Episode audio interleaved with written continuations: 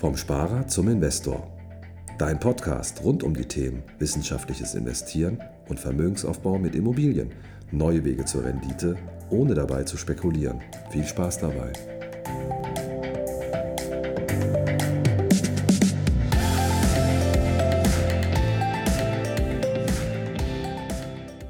Herzlich willkommen zum neuen Podcast vom Sparer zum Investor.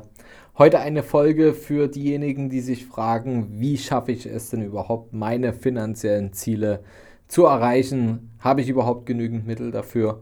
Und welche Gewohnheiten sollte ich etablieren, um da noch besser voranzukommen? Das heißt, diese Folge, die ist besonders geeignet für die Einsteiger unter unseren Zuhörern.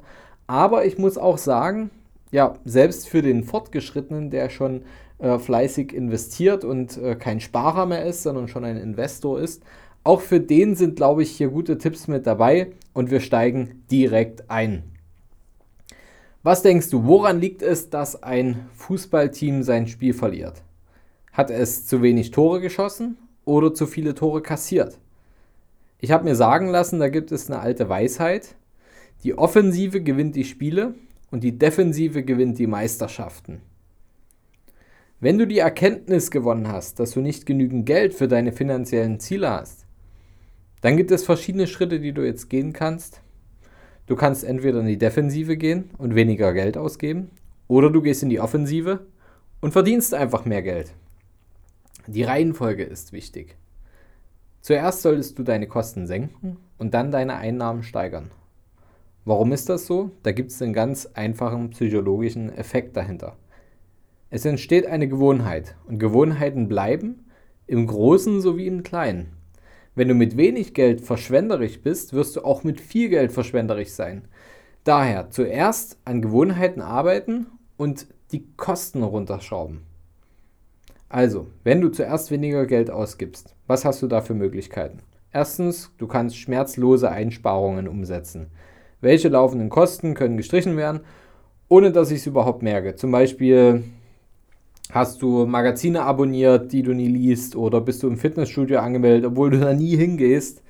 Ähm, das sind natürlich Dinge, die du leicht und sofort einsparen kannst, wo du sagst, das tut mir sowieso nicht weh, weil ich es eh nicht brauche.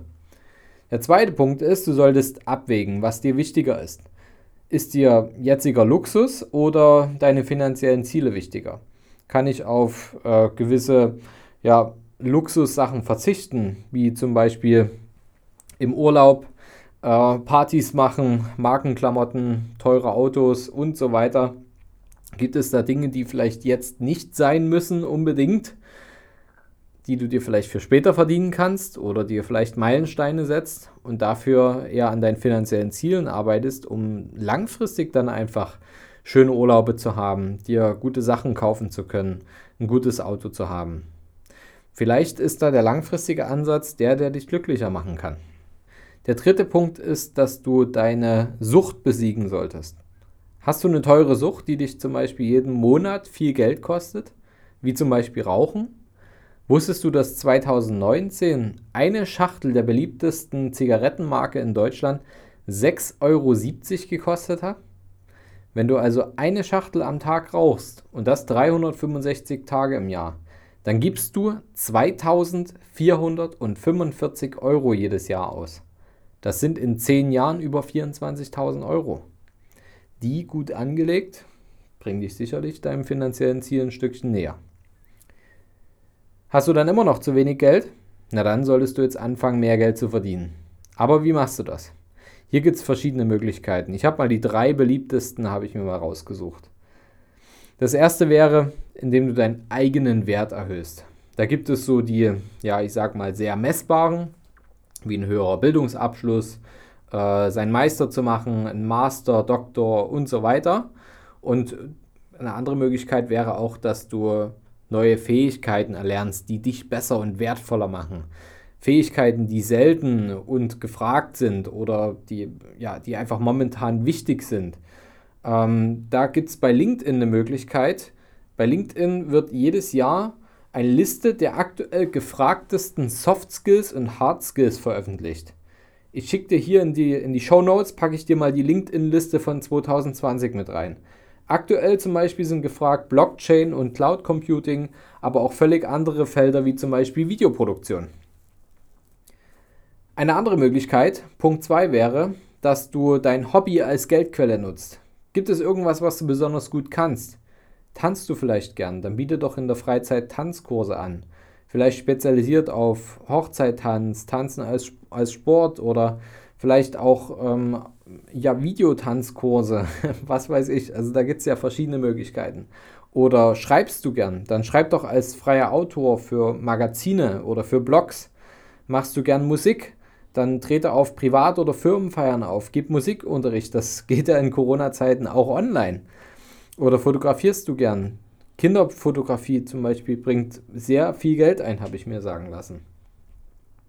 Oder der Punkt 3, um dein Einkommen zu erhöhen, wäre, dass du nebenberuflich ein eigenes Business aufziehst. Wenn du also angestellt bist und du hast noch freie Kapazitäten in deinem Kopf und vor allem auch zeitlich freie Kapazitäten, was ja bei einer ganz normalen 40-Stunden-Anstellung äh, normalerweise möglich sein sollte, dann kann es sein, dass du zum Beispiel ein Hobby zum Beruf machst. Ähm, muss aber auch nicht so sein. Also es gibt ja auch Dinge, die jetzt nicht unbedingt als Hobby gelten, aber ähm, dass man die macht, weil es einfach äh, viel Geld mit, mit wenig Aufwand bringt.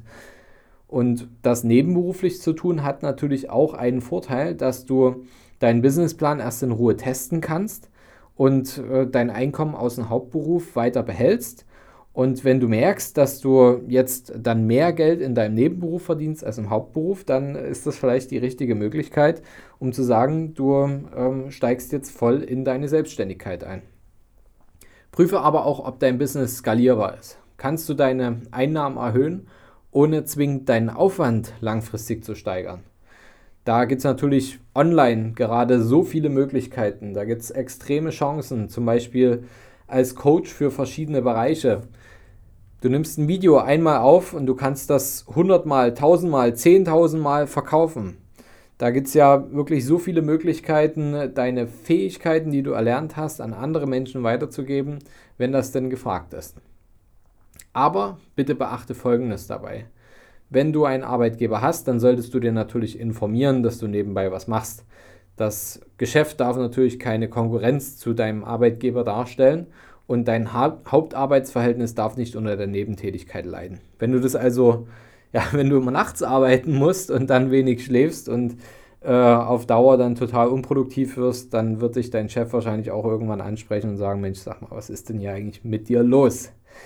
Denk dran, Gewerbe anzumelden, denk dran, die Krankenkasse und das Finanzamt zu informieren, was du vorhast und prüfe auch deinen Versicherungsbedarf, also wenn du es brauchst, eine Betriebshaftpflicht oder für beratende Tätigkeiten solltest du eine Berufshaftpflichtversicherung abschließen damit du da auf der sicheren Seite bist. Also, was hast du heute gelernt? Du solltest auf jeden Fall darauf achten, gute Gewohnheiten zu etablieren, denn schon mit geringen Einkommen müssen die guten Gewohnheiten sitzen. Es bringt nichts, wenn du dir vornimmst, wenn ich später mal mehr Geld verdiene, dann fange ich an zu sparen, zu investieren, Vermögensaufbau zu betreiben. Nein, das bringt nichts. Du wirst es, wenn du es im Kleinen nicht machst, wirst du es im Großen auch nicht umsetzen. Also beginne jetzt deine guten Gewohnheiten zu etablieren. Belohne dich selbst und dann wirst du es auch machen, wenn du mehr Geld verdienst. Und wenn du deine guten Gewohnheiten etabliert hast, deine Einsparungen gemacht hast, die Kosten gesenkt hast von Dingen, die vielleicht jetzt nicht notwendig sind, dann denk dran, dass du deinen Wert selbst erhöhen kannst und immer mehr Geld verdienen kannst. Das liegt ganz an dir selbst. Die Möglichkeiten liegen vor deinen Füßen. Du musst dich nur selbst damit beschäftigen. Das ist halt Arbeit, aber glaub mir, das wird sich natürlich auszahlen, denn wenn du einfach deine Sparraten weiter erhöhen kannst und damit deine Investitionen speisen kannst, dann wirst du natürlich auch deinen Vermögensaufbau umso schneller nach vorn treiben und in die Exponentialfunktion kommen.